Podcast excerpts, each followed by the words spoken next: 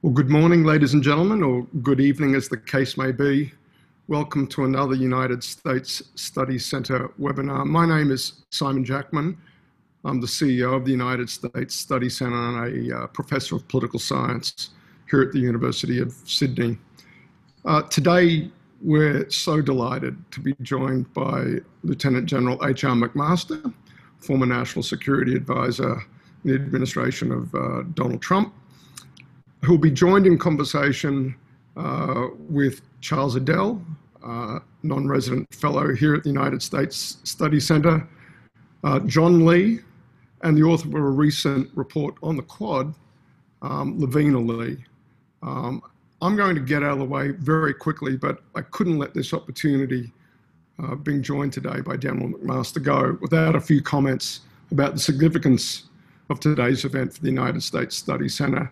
We've got almost 400 people registered for this event today um, that span an enormous number of people in the Australian government, in the business community, in academia, from media, and of course, interested members of the lay public. Thank you all for joining us today. Today, we double down on the mission of the United States Study Centre, and that is to educate Australians about the United States and about Australia's relationship with the United States and turning adversity into opportunity. These webinars that we've been able to bring you over the last couple of months have, have given us an amazing opportunity using the deep networks that the United States Study Center has through its, its networks, through having people like Charlie and John and Lavina associated with the center to be able to reach out uh, to someone with a distinguished uh, career in, in national security and of service to his nation more generally. Uh, uh, that's, uh, of course, I'm referring to Lieutenant General McMaster. Um, we look forward to the next 55, 57 minutes or so. Uh, and of course, consistent with just this amazing run of speakers we've been able to bring you over the last couple of months, and we anticipate being able to continue to bring you. It's, it's remarkable how we've been able to turn what is on its face a remarkably adverse set of circumstances into an unrivaled opportunity uh, to, to the, the quality of the people we're engaged with uh, from the United States and the frequency with which we're doing so, and of course the audience that we're reaching here in Australia through this, this, uh, this technology. So thank you in advance for joining us today. Thank you in advance to General McMaster, and, and with that, Charlie, I will hand over the rest of proceedings today to you. Thank you so much uh, for, for organising today. Well, thanks very much, Simon. Uh, and I'd like to thank everyone for joining us for a discussion about whether or not the Quad will ever work. Uh, the Quad, of course, is shorthand for the quadrilateral relationship between Australia, the United States, Japan, and India. Uh, its origins date back to 2004, when the Boxing Day tsunami devastated large portions of Southeast Asia and South Asia. Uh, the US, Japan, Australia, and India quickly pulled together a flotilla of vessels to deliver humanitarian relief, highlighting the potential for maritime cooperation between these four countries, all of which are democracies and all of which are maritime powers. Despite increasing diplomatic uh, collaboration and joint naval exercises and training, in 2008, Australia abruptly withdrew from the Quad, decisively ending the fledgling entity. But today, the Quad is back.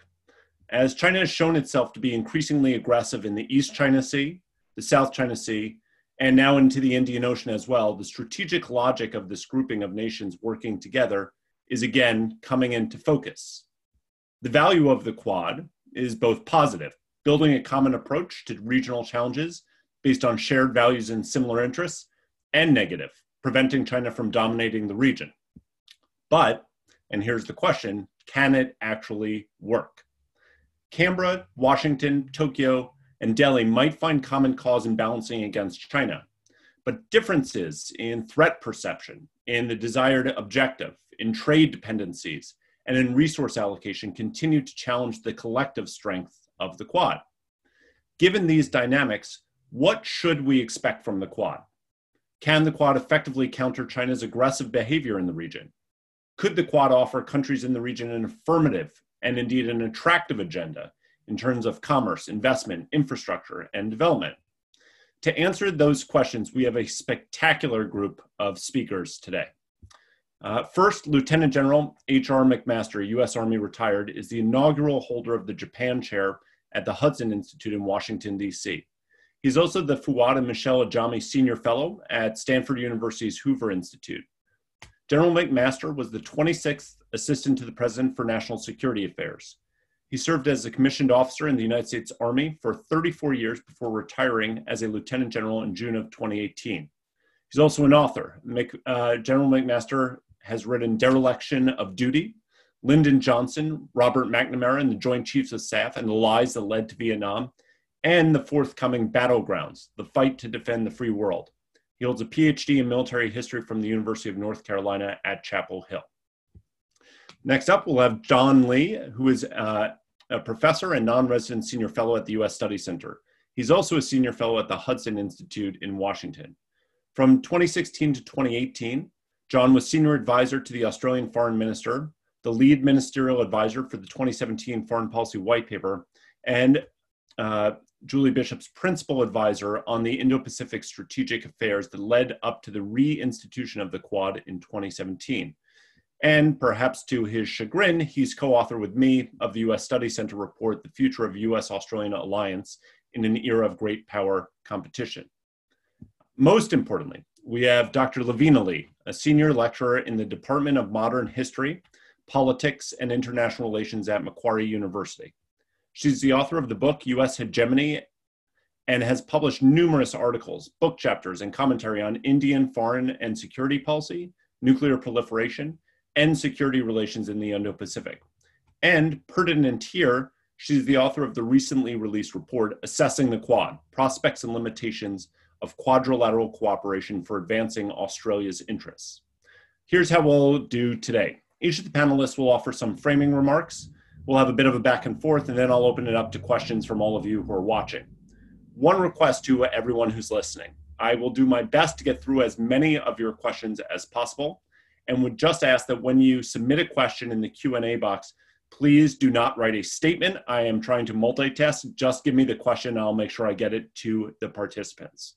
General McMaster, over to you for your take on the Quad from both a Japanese and an American perspective.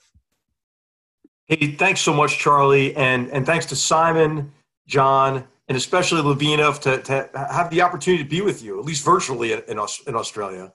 And, uh, and, and, and thanks for the great work that the United States Study Center does to help us understand better not only you know the, the, the problem sets that we face, but how we can work together uh, with the United States and Australia to advance our, our mutual interests. I'll tell you, I, I think you're hard pressed to find uh, another country with, with whom we're with which we are better aligned in terms of our interests and and our opportunities to work together than than with Australia. Uh, you know, as as as a, as a military officer, I had just the great fortune of serving with so many distinguished Australian officers over the years, and and it's a real pleasure, real pleasure to be with you.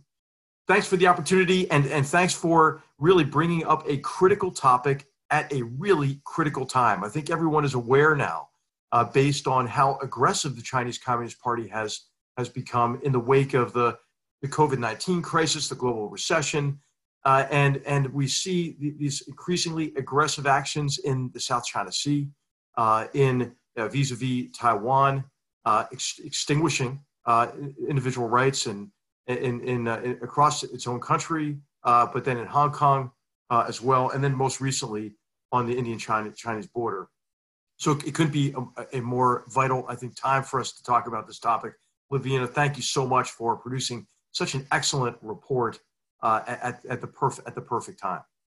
And, and I think there's a lot of momentum on our side. I really do think there's more and more momentum behind the quad as, as not just an idea, but really a concrete way for us to work more effectively together. I think, I think you saw the, the, the tremendous momentum coming after Prime Minister Modi's and, and Prime Minister Morrison's recent meeting, the virtual summit uh, that they had. And so I, I think we see more clearly now, maybe, than we have even in recent months, is that we are in the midst of a very important competition, a very important competition between, uh, between really closed authoritarian system uh, that China is promoting uh, and, and our free and open systems. And it's in all of our interests to advance and, and protect our interests uh, and prevent the Chinese Communist Party uh, from, from, uh, from aggressively promoting uh, this, this authoritarian and, and closed uh, system.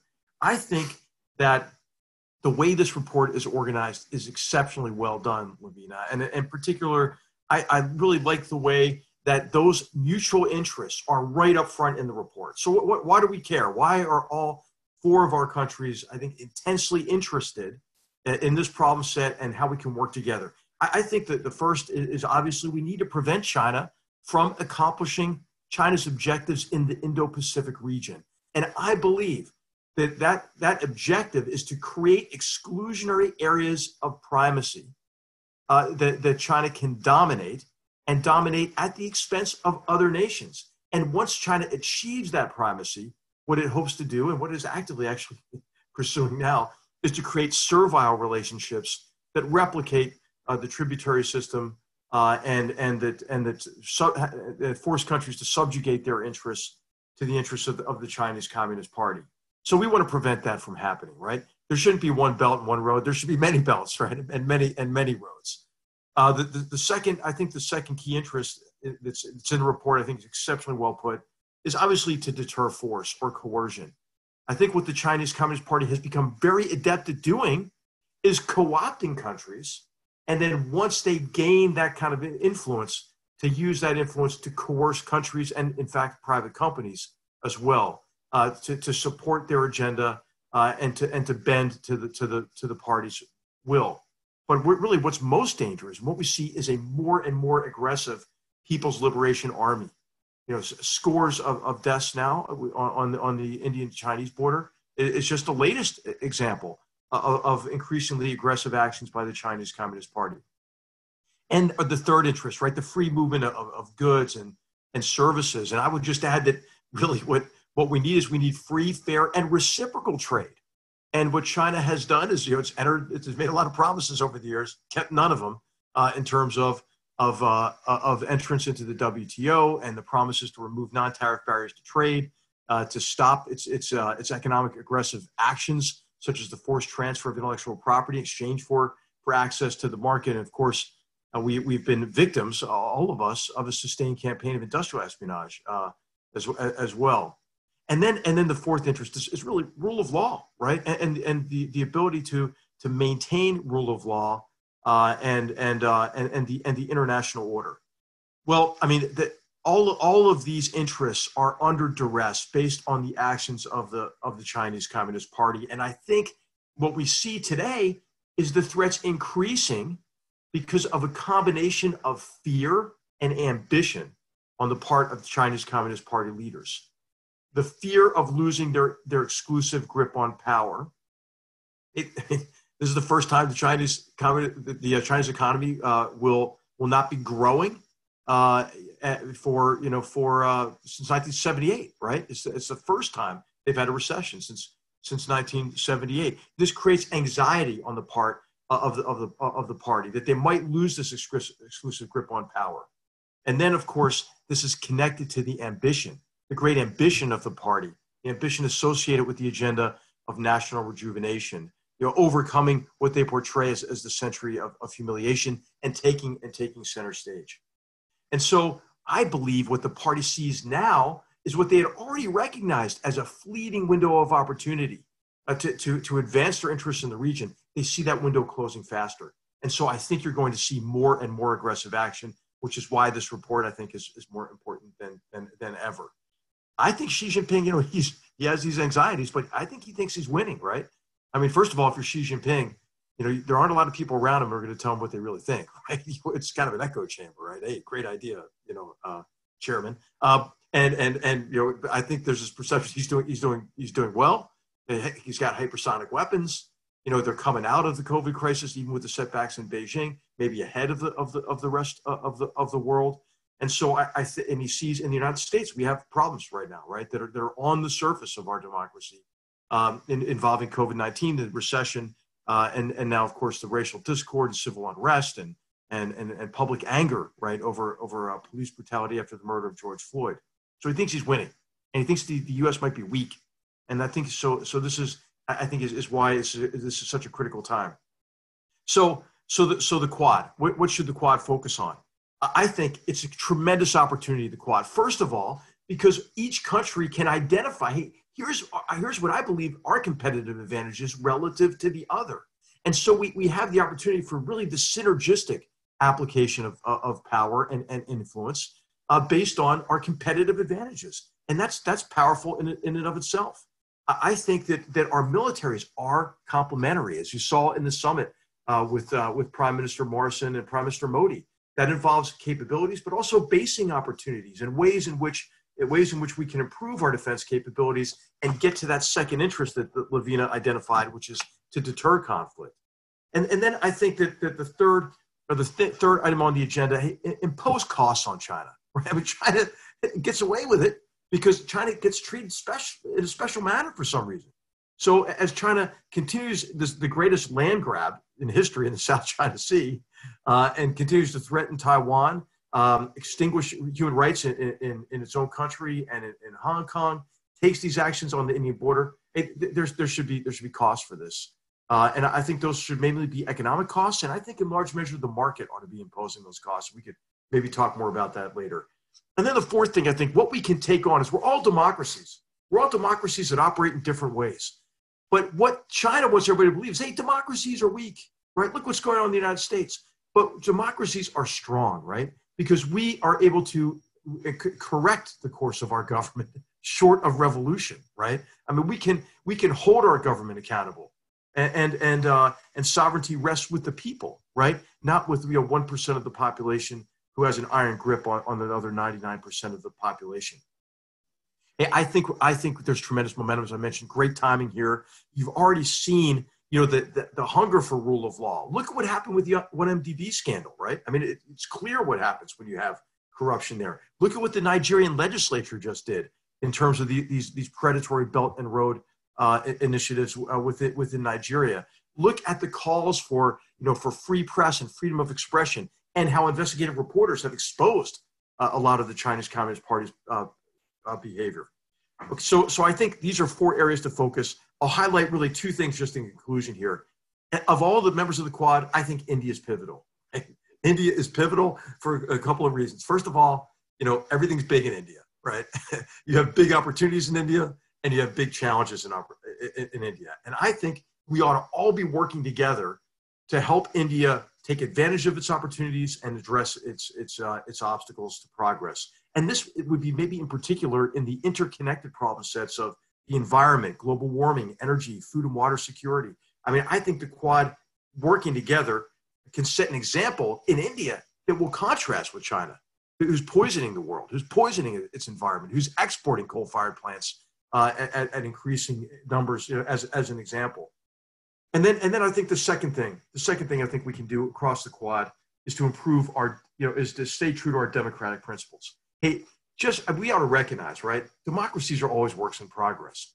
And, and we ought to be confident about that. We ought to feel good that we live in, in, de- in democratic nations and, and, and reject this idea from China that, that, that really the, the, or the elements of our democracy are, are weaknesses. They're not weaknesses, they're strengths.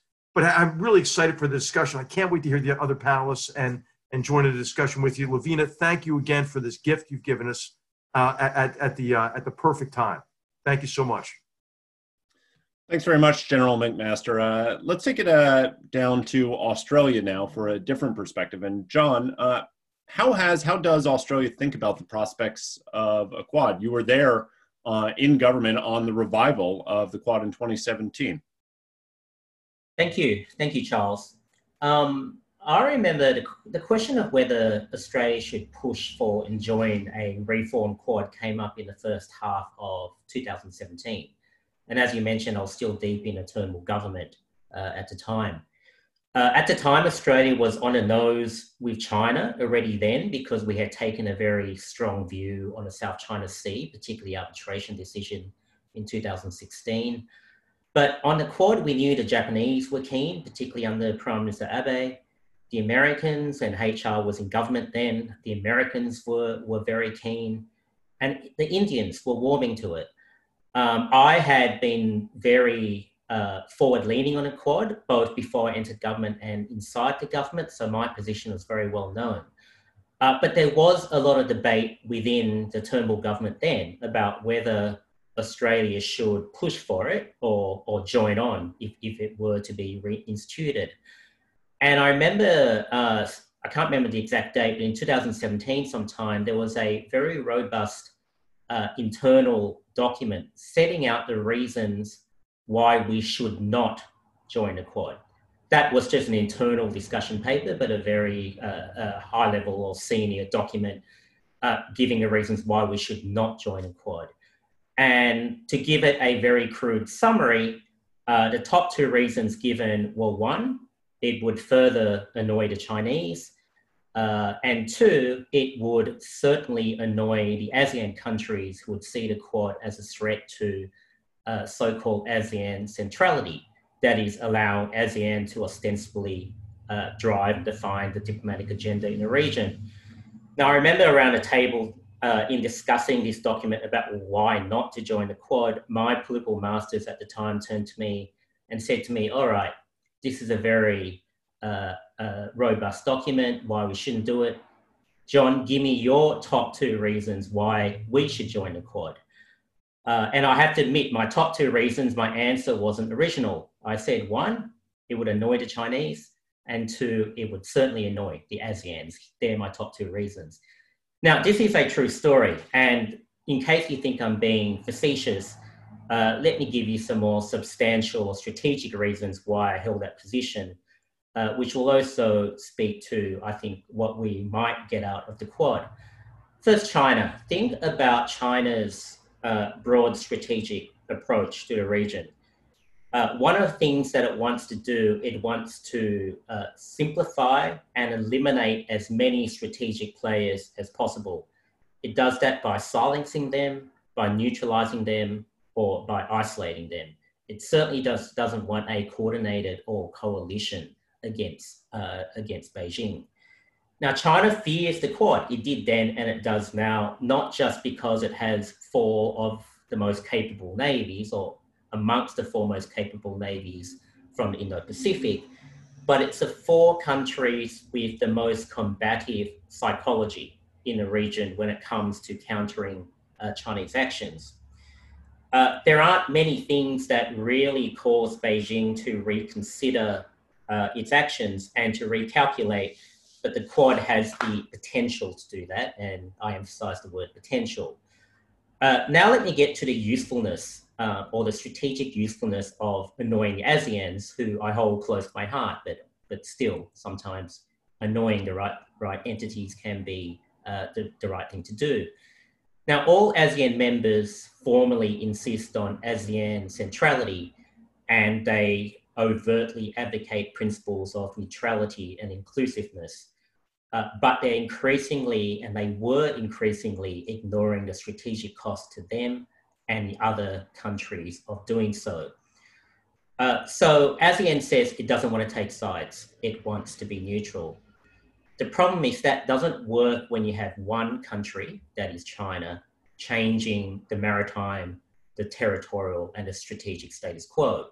So the analogy I used then when I was inside government, and I've, I've said so publicly, particularly when I speak to the ASEANs, is this. It's kind of like you having a big neighbor next to you, and every month the neighbor wants an extra meter of your land, of your backyard. Now, if you meet your neighbor halfway, every month you lose 50 centimeters of your backyard. That's kind of what's happening um, in terms of the dynamics between a lot of the Southeast Asian states and uh, China at the moment. Um, the point is that the ASEANs were more stressed about Australia and other countries reformulating the Quad uh, than many other things that they ought to have far, been far more stressed about. That itself was a worrying sign. Uh, but the point from the Australian point of view was that ASEAN centrality, if that is to hold, has responsibilities. Uh, if ASEAN refuses or doesn't adequately consider its own interests and those of other countries in the region, then several of its own member states, and here I have in mind particularly Vietnam, Indonesia, uh, and other countries like Australia will be forced to make their own arrangements. And because of that, ASEAN centrality will be diluted if it doesn't step up. The Quad, of course, is one of those arrangements, which is to say, uh, without uh, trying to put too blunt a point of it, that ASEAN is somewhat on notice. Now, will the Quad work? Uh, I will put it this way. Uh, the Quad, I am confident the Quad will be what it needs to be. And what it needs to be will largely, not only, but largely depend on Chinese behavior, uh, which I think was one of the driving forces behind its reinstitution. Uh, the Quad has been formed between the four countries that have, I think, decisively chosen to counter and balance against China. Uh, and they see doing that as the only viable strategic option. Now, there will be different differences in emphasis and on issues of interest, but that desire to balance and counter, I think, unites four members. Now, from my experience, the uh, conversations between Quad members, I'm talking from ministerial to senior official to, uh, to embassies, uh, they're starting to take on a real point of differentiation from other conversations.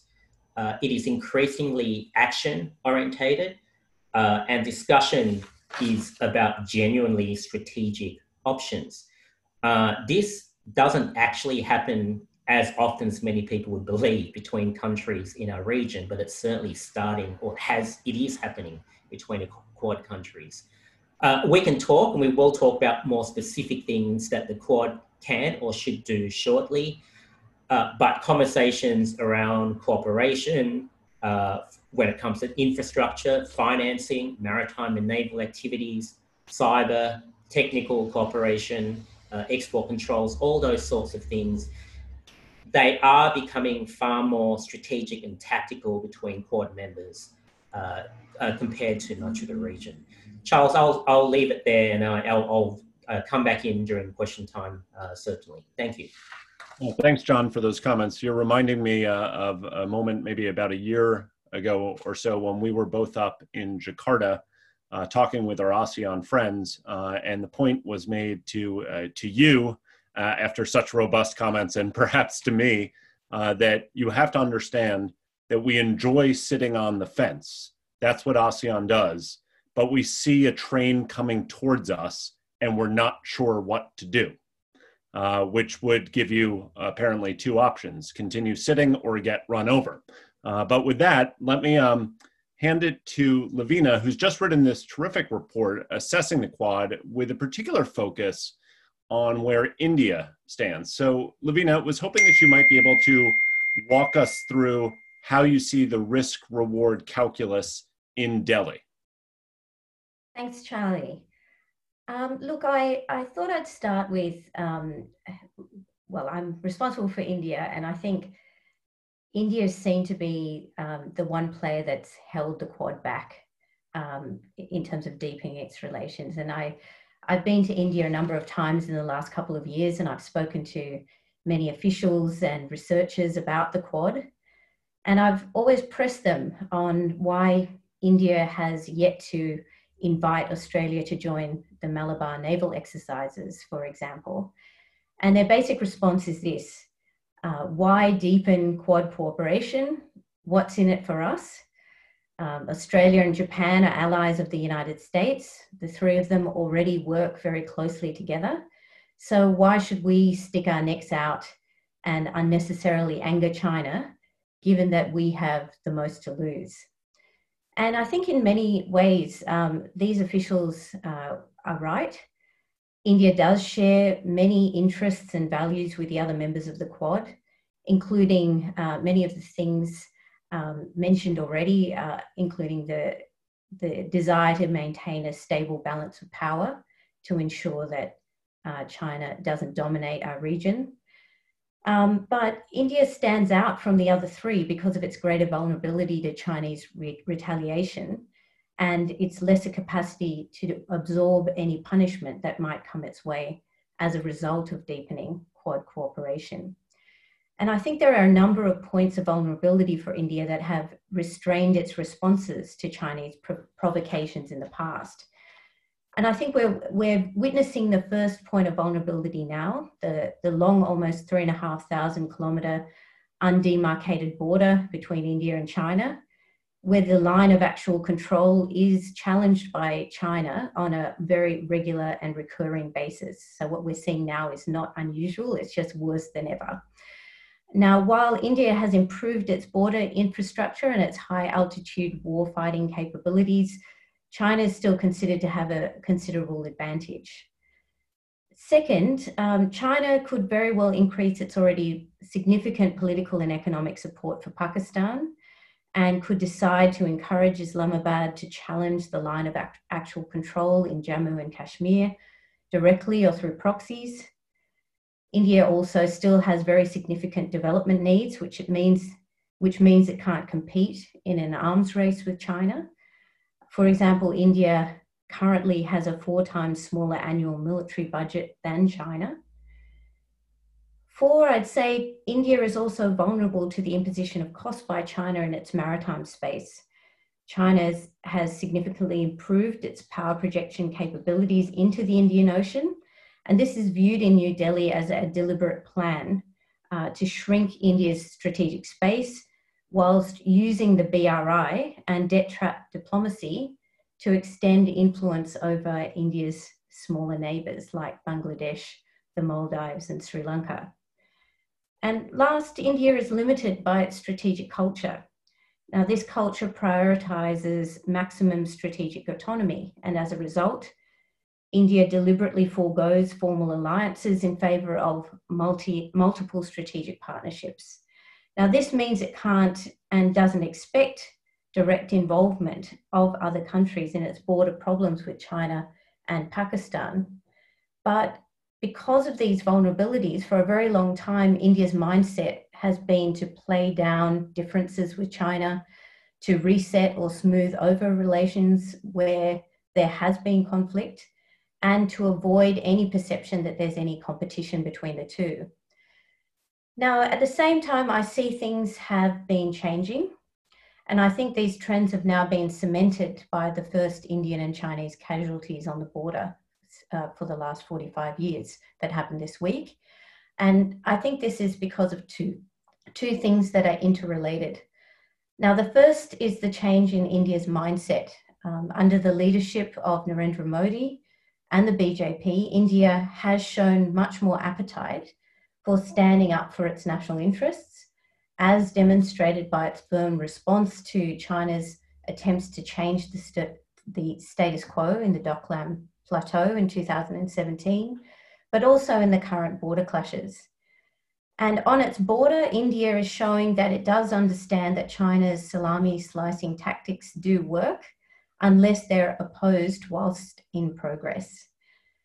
Now, the second thing I've, I've noted is that um, it's, it's uh, all to do with, in, in terms of India's uh, change approach, is China's aggressive behavior. So, um, what is becoming increasingly obvious is that previous attempts to reset the relationship between India and China, to play down differences, to forego deepening strategic relations with like minded states like the Quad countries, and avoid direct countering of adverse Chinese policies to avoid raising Beijing's ire has not actually resulted in any tangible gains or rewards for India.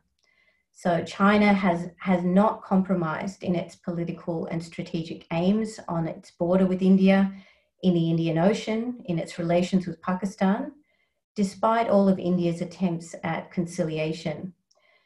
So um, turning to your question, will the Quad work? I think on current trends, I do think it will. Um, given China's increasingly aggressive behavior, India will come to value the leverage that the Quad brings. It's a way for India and the other Quad countries to signal to China that there are real costs attached to undermining the status quo, and that together the Quad can develop an, and signal an increasing capability and resolve to inflict costs for bad behavior should the need arise. So, just as India has vulnerabilities, so too does China.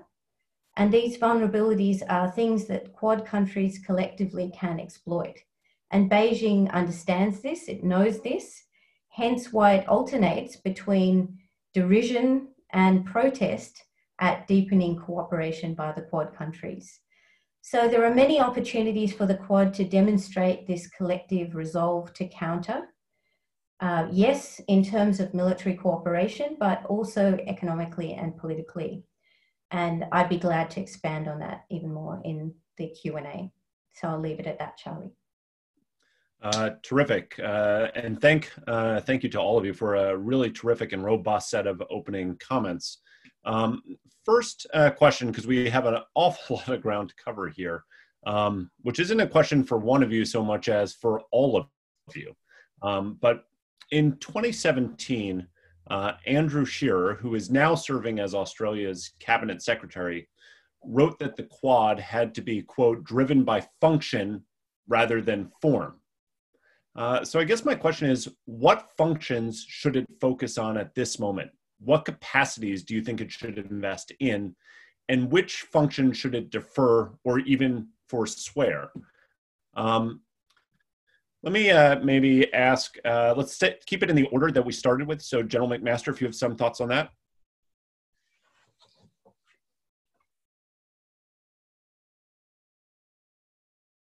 You're on mute sir. No right so hey uh, first of all I, I think that this is really for the quad to decide, right? And I think one of the points that was made earlier is very important.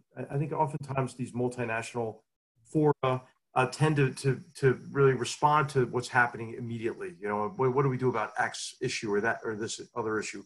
I think what the what the quad should do is focus on really trying to understand better what is the what is the threat uh, what, what are the threats to, to their mutual security and and, uh, and and their interests uh, and then develop a strategy, a strategy to, to take it on uh, in a sustained manner over time. So it, I mentioned just briefly in, in introductory remarks, it ought to be to try to, to magnify the competitive advantages of, of each of the countries and maybe to, to compensate for relative weaknesses. So let's just take a look at a couple of examples, right?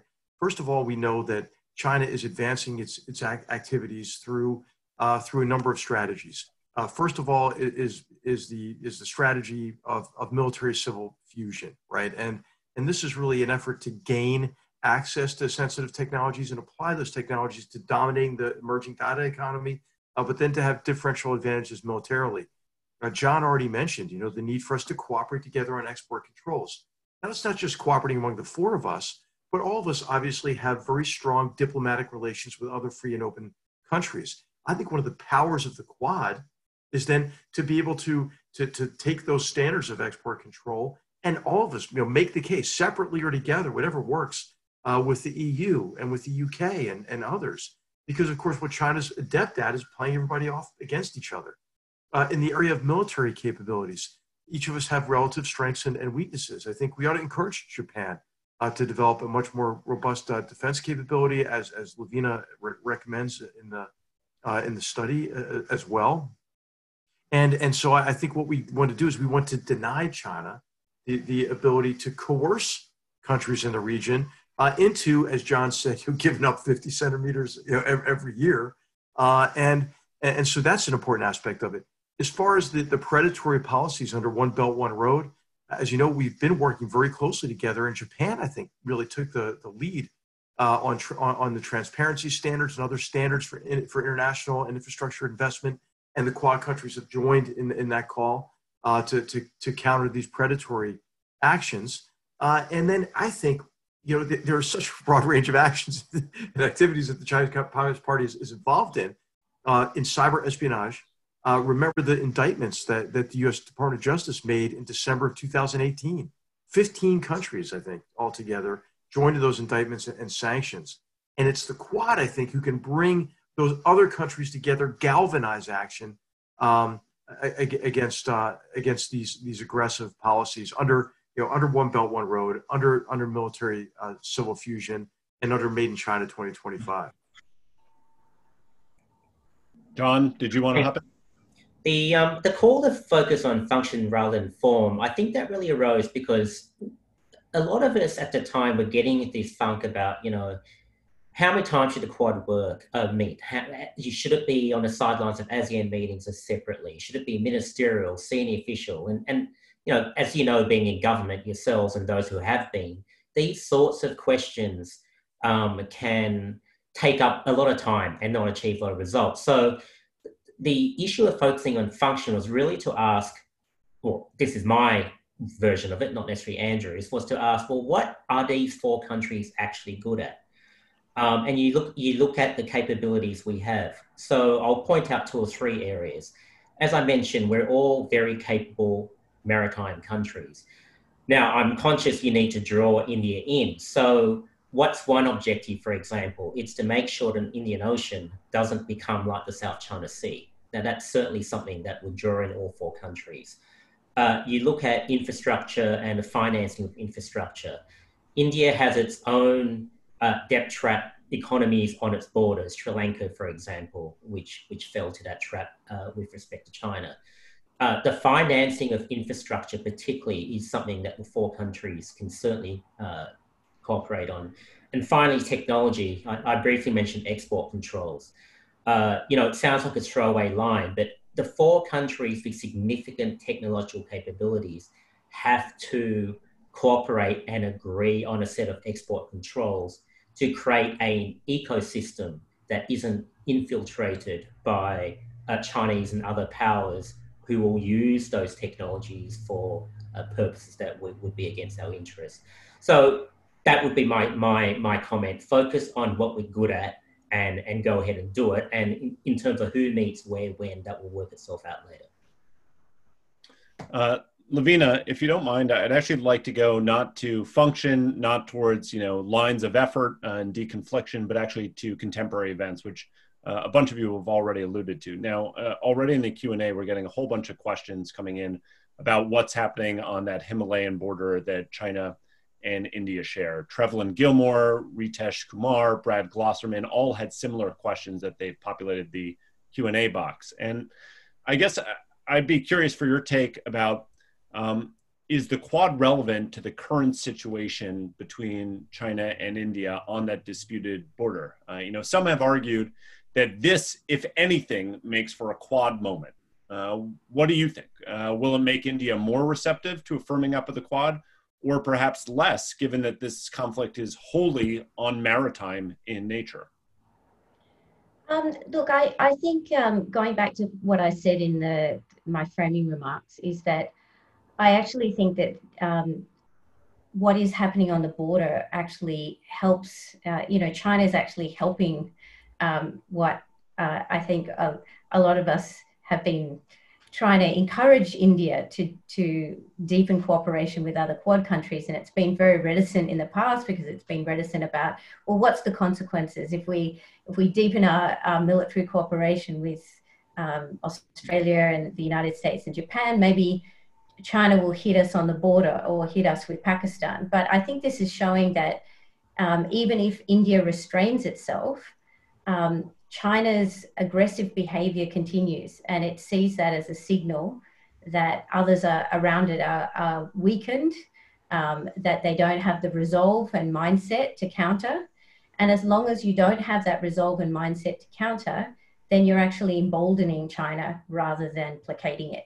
So I think um, that what what's happening on the border has direct relevance to the Quad um, that India, I think, will look look at the Quad uh, as a as a means of ratcheting up le- leverage over China and perhaps deterring uh, deterring China from being more aggressive on the border because now India has another string to its bow and can say, okay, well, if you're going to do things to us uh, on the border or in Pakistan, then we've actually got a, a, a group of friends here and we can, echoing what I think um, General McMaster and, and John have already talked about, but there are a wide range of issues that uh, China will be very um, worried about coordinated action uh, to counter its policies. And so far, um, we haven't coordinated as well as we could have, and we're, we're getting, I think we're getting our act together now, definitely.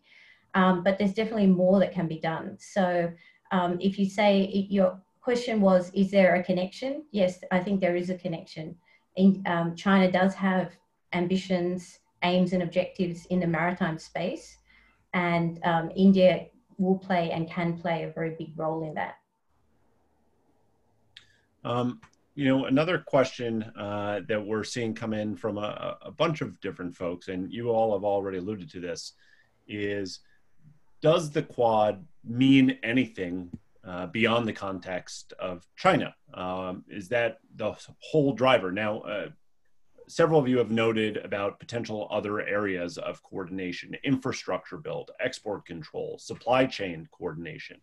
Um, but when we talk about it just in the context of China, does that narrow the focus too much? Uh, we got a question from uh, the retired uh, Rear Admiral uh, from the Indian Navy, Admiral Shrikhande. If we still want to keep saying in Quad meetings that the Quad is not against China per se, then what is the center of gravity for Quad as a collective strength? Um, turn that over to any of you if you want to take a stab at that question. Uh, I'll, I'll, take a very quick stab and hand off. Um, China has shown us what we need to resist. We need to resist certain forms of predatory economics. We need to resist outright uh, military and particularly maritime coercion. We need to resist political coercion uh, and we need to guard our institutions. In a sense, uh, even if China disappeared tomorrow, those principles, those the importance of resisting those things will still exist. Um, so, you know, there is enough uh, uh, similarities between the interests and values of the Quad members to pursue those things. But you have to say that were it not for China, um, we probably wouldn't really need to talk about a more formalized Quad structure. So there is enough binding us um, in, in terms of what we share from our interests and values point of view. But yes, it is true that it is China that's really driven the urgency and the importance and timeliness of the Quad. I would just add, and and and uh, I would just add that that we have an interest in making ourselves better as well, and that's a really important part of the competition. I mentioned some of the issues that we could cooperate on on on energy and climate and food security and water security uh, that are immensely important to all of our countries and to the world. Uh, I think associated with that are, are the development uh, and and uh, and enforcement of international standards. So I think the four countries really working together in areas of mutual interest to not just to counter uh, China's effort to subvert standards or to, or to capture standards, but to, to put in place positive standards that are, that are good for the, the world. I think India's uh, leadership uh, for reform within the, the World Health Organization, I think, would be is immensely important. And of course, all of us are involved in different international fora. For example, I think India's voice within the BRICS forum can prevent a lot of bad things from happening and set and set a positive agenda. For example, uh, there as, as, well. So I, I, think it shouldn't just be limited to China, just in terms of countering each and every form of Chinese aggression, but it should be, I think, to promoting you know, our free and open societies and standards associated with those uh, in, a way that advances all, all the interests of, of, all free peoples, you know, and I, and I think that an element of this that, that, that, that the Quad could take on is to prevent the Chinese Party's subversion of international organizations, as we've seen them become particularly adept at that in, in recent years. Um, I'd like to uh, begin to bring in even more of the uh, people who are watching right now. And uh, one of the questions that we got uh, is not about the general principles, but actually about some of the frictions that exist between our four countries. Uh, and uh, Jim Carouso, who should be known by many on this call, he formerly served as the DCM here at the US Embassy in Canberra, asked whether or not um, India is over its mistrust of Australia regarding China uh, that resulted uh, from Australia pulling out of the last Quad effort in 2008 during the uh, Rudd administration. Uh, would love to hear what your interviews turned up, Lavina, on that. Um, look, I think you, you, could just look to the, the latest meeting, the virtual meeting between Australia and um, India only a few weeks ago. Um, and I think I, I, think it's well on its way. Uh, I wouldn't say completely over, but uh, definitely um, India is looking at Australia more, more and more as a, a consistent partner. So there, there, definitely was a problem there. Every time I'd go to India for the last few years, um, this abandonment of the Quad was always brought up. Um, our, our, decision not to sell India uranium uh, was a, a, real sore point. Um, but I think there's been real consistent advocacy of, um, of our position to the Indians, how much we value them. Um, but I think also there was a perception that Australia itself was very compromised, that our relationship with China, our, our economic relationship, meant that we couldn't and wouldn't really take hard decisions um, to defend our interests. But um, I think the last two years, um, 2017 onwards, um, I think it's pretty unmistakable that Australia is one of the, the leading countries when it comes to standing up against um, adverse Chinese policies, whether that's defending our, uh, our de- democratic institutions, our open government, but also in calling out uh, bad behavior by China internationally. So, if anything, I think that has given India a greater confidence in Australia and its reliability. Um, one of the questions that we're seeing come in from a lot of folks is the um, uh, the uh, crawl, walk, or run, uh, and in what sequence. That is, uh, should the quad be the starting point or the end point?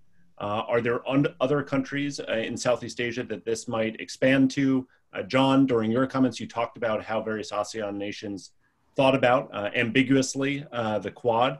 Um, curious to hear whether or not each of you think that the Quad should be bigger than just four different members um, and how that might be evaluated from other nations that have significant maritime interests, no less broader interests. We've mentioned Vietnam, we've mentioned Indonesia and Singapore, amongst others.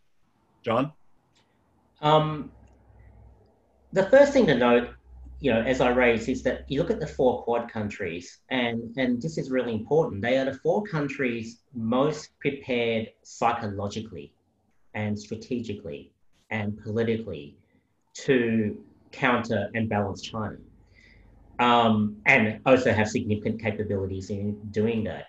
If you look at the Southeast Asian countries and even the other countries in the region, I don't think South Korea is there yet psychologically.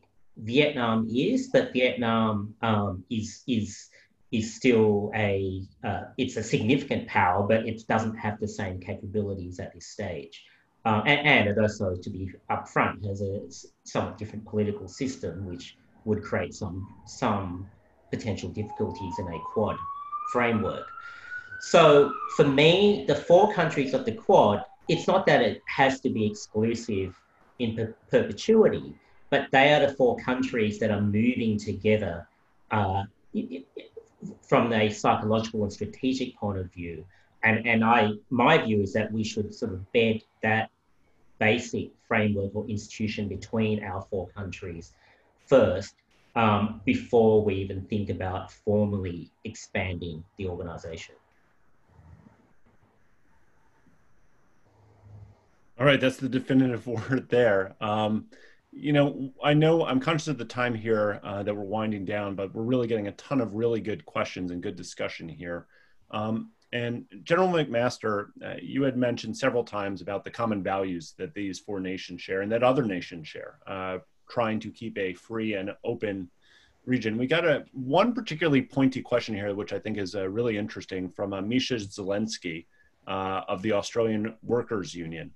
Uh, and he asked about um, given political warfare is designed to cause maximum damage to democracies without drawing a kinetic response, how can democracies call this behavior out? Um, is it useful to, to call it warfare? And how should they respond in kind or differently?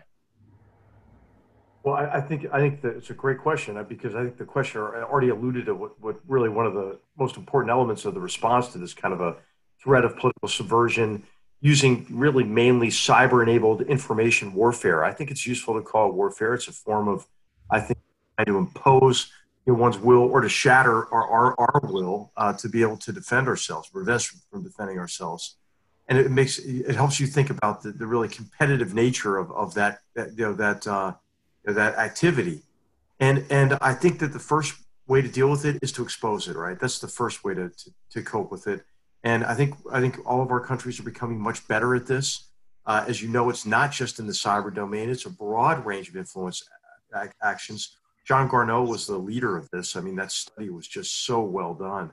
And, and there have been many others now that have been modeled off of it. At Hoover, we, we completed one about a year and a half ago under Larry Diamond and Orville Schell of the, of the Asia Society.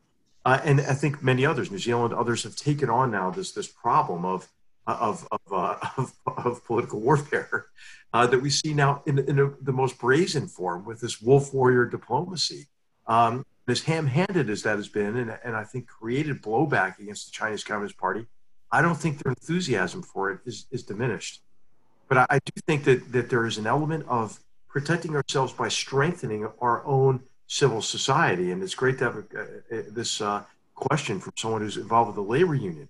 I think that, that really there's a big educational dimension to this, especially in, in, uh, in ensuring that our citizens understand the virtues of our free and open democratic system and and we recognize the you know the opportunities that we have in our free market economic system as well.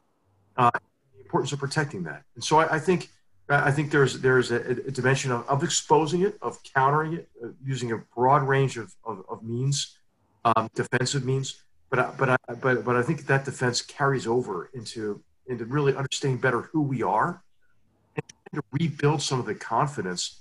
Uh, at least in, in the United States, I think at this stage in particular, in the experiences we've had, confidence in our democratic principles and institutions and processes.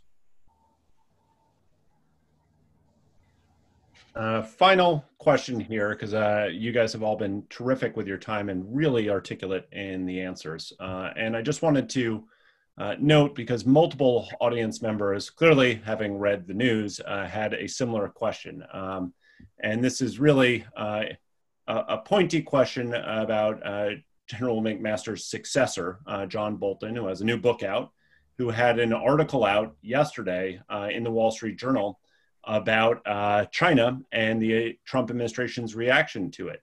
Um, what he alleged in this piece was that President Trump was strategically incompetent when dealing with China, that he was wholly focused on personal and political benefit at the expense of strategic competition and the national interest. Uh, now, I wanted to say any of you are welcome to comment on that piece and that allegation, but maybe a, a different way of approaching this would also be what are your concluding thoughts on what strategic competence would look like and what it would demand uh, from each of our countries? I'll, you know, I'll take I'll take it. Right, and, and what I'll just say first is that I think that, that the shift in U.S policy toward China is it's just a fact, right? It's demonstrable. And I think what you've seen under the Trump administration uh, and what we I was part of, you know, in in the you know the 13 months that I was on duty there uh, in, in, the White House, uh, was was to effect really I think was the greatest shift in U.S. foreign policy since at least the end of the Cold War, and we did it. I think this is an element of strategic competence. Is we assessed our policy toward China by first understanding the assumptions on which our policy had been based, we found that they were largely implicit. and because they were implicit, they were unchallenged and they were funded, they were demonstrably false and, and flawed.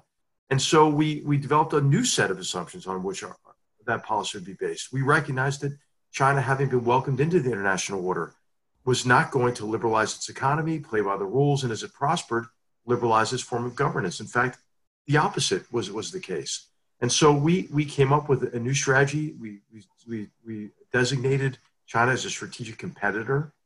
Uh, and, and really, the unclassified version of this is in the December 2017 national security strategy. But you see evidence of it in the administration's actions when people say, hey, there's no strategy. Well, what about those indictments in December of 2018? Wasn't that maybe an element of strategy? What about the reinvigoration of the Committee on Foreign Investment in the United States? Isn't that kind of a strategy? What about is that an element of strategy? What, what about the, the investments in, in defense uh, and, and, the, and the vast increase uh, in, in, naval operations, for example, in the South China Sea and in the region broadly? Maybe that's an, an element of the strategy. What about countering uh, Chinese cyber, uh, cyber uh, and, and, and, industrial espionage uh, activities? And I could just go on and on about look, you know, exa- examining the, the companies that are listed on, on U.S. stock exchanges. I mean, so I, there's a huge list of actions that the Trump administration has taken really in concert with with allies and, and partners. And I think that that when you add that up, that's the implementation of the strategy to confront the aggressive policies of the Chinese Communist Party and to compete more effectively. Yeah, I don't think we were competing. You know, we weren't even on the on the on the pitch. You know, with uh, with with China's Communist Party because we had vacated these arenas of competition, and and um, and so I, I just I just don't think it's true uh, that that that uh, uh, that the Trump administration has been soft on China. I don't agree with every specific decision. You know, uh, but but I do think that it's a fundamental shift. And what's notable about this, and I'm, I'm, so, I'm sorry to go on, I think this is a really important point, is you may not, I don't know if anybody noticed this, but there aren't a whole lot of issues where you have bipartisan consensus in the United States these days, right? China is is one of those issues where there is bipartisan consensus about the threat that the policies of the Chinese Communist Party poses to our free and open societies and the need for us to compete much more effectively. So I, I think there, I think I know there is a strategy. Uh, like all strategies, is probably implemented imperfectly.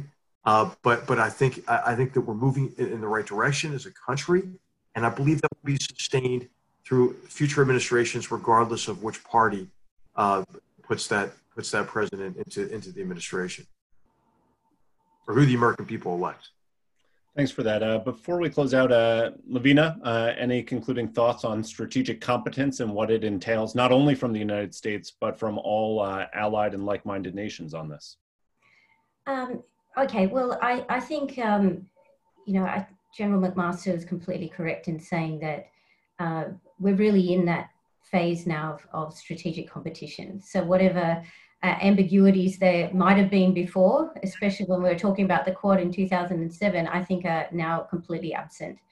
Um, so, uh, look, I, I look at the Trump administration, and yes, there are problems from a perspective from a um, middle power country. Uh, we would prefer to see more use of institutions uh, and bringing more partners along into a lot of these decisions that are being made, which I think we, uh, Australia, broadly agrees with these policies, but to have as many people uh, brought along as possible is, is a good thing.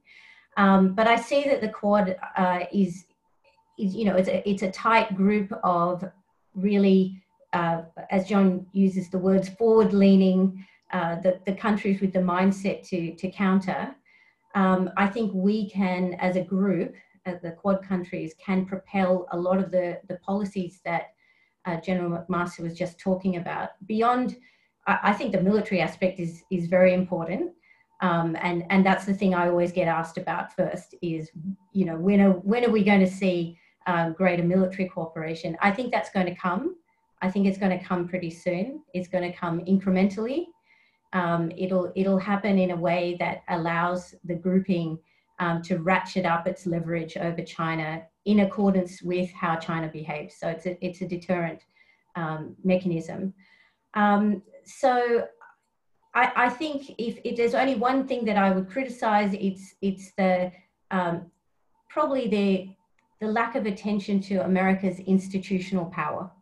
Um, that America led many of the institutions in the post-war um, world uh, and that it shouldn't abdicate uh, the space and allow China to enter it and to dominate, it should continue to lead institutionally. Um, and the Quad is a is is a, a way forward, but I think also more broadly speaking, it should extend to to things like the WTO, sorry, WHO and the WTO, I should say. Thanks, Lavina. John, uh, final thoughts? Sure. Thanks for giving me the, the, the final word. If you're in Tokyo or New Delhi or Canberra, you are probably more fearful of a timid United States than an impulsive United States.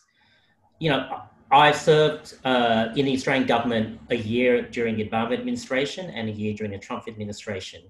My concern uh, after that first year was that when something happened in the region or when some when a capital was doing something, whether it's China, uh, Beijing, or some other capital, everyone asked, what will China do next? No one asked, what will the United States do next? Or how will the United States respond? Now, that changed uh, during the Trump administration. I mean, I can't speak to Donald Trump's personal characteristics, but uh, his administration has made some bold decisions that would not otherwise have been made, I don't think, by another administration. Now, whether it's to be a Trump or a Biden administration next year, those many of those decisions will stand. Uh, so I, I don't think the Trump administration has been uh, neglectful, certainly, of the challenge posed by China. Terrific. Well, uh, thank you very much for all this. I, I would also note in that um, interesting piece by uh, Mr. Bolton yesterday, uh, one of the more interesting ones was speculation on where the Democrats would go under uh, Biden. And apparently, uh, according to John Bolton, he said, You don't want the Democrats, they'll be worse than me. So, uh, at the very least, we can say that this is bipartisan, even as assessed by Donald Trump. Uh, I'd like to conclude, though, by thanking all of you for these terrific set of comments, really insightful conversation here. Uh, what all of you who are watching this don't get to see, though, is the extraordinary team we have working at the U.S. Study Center. Uh, Janine, Mara, Suze, Taylor, and Mari, who just do such a fantastic job to make sure that all of this runs flawlessly. So thank uh, you to them uh, very much. Also wanted to uh, tee up that next Tuesday we have our next webinar on Tech Wars, U.S.-China Technology Competition and what it means for Australia by the United States Study Center's very own Brendan Thomas uh, Noone. Uh, so please uh, tune into that. Check out the website where this will be up, both the recording and God help us, probably the video as well. and with that, we'll sign off and thank you all very much for your time.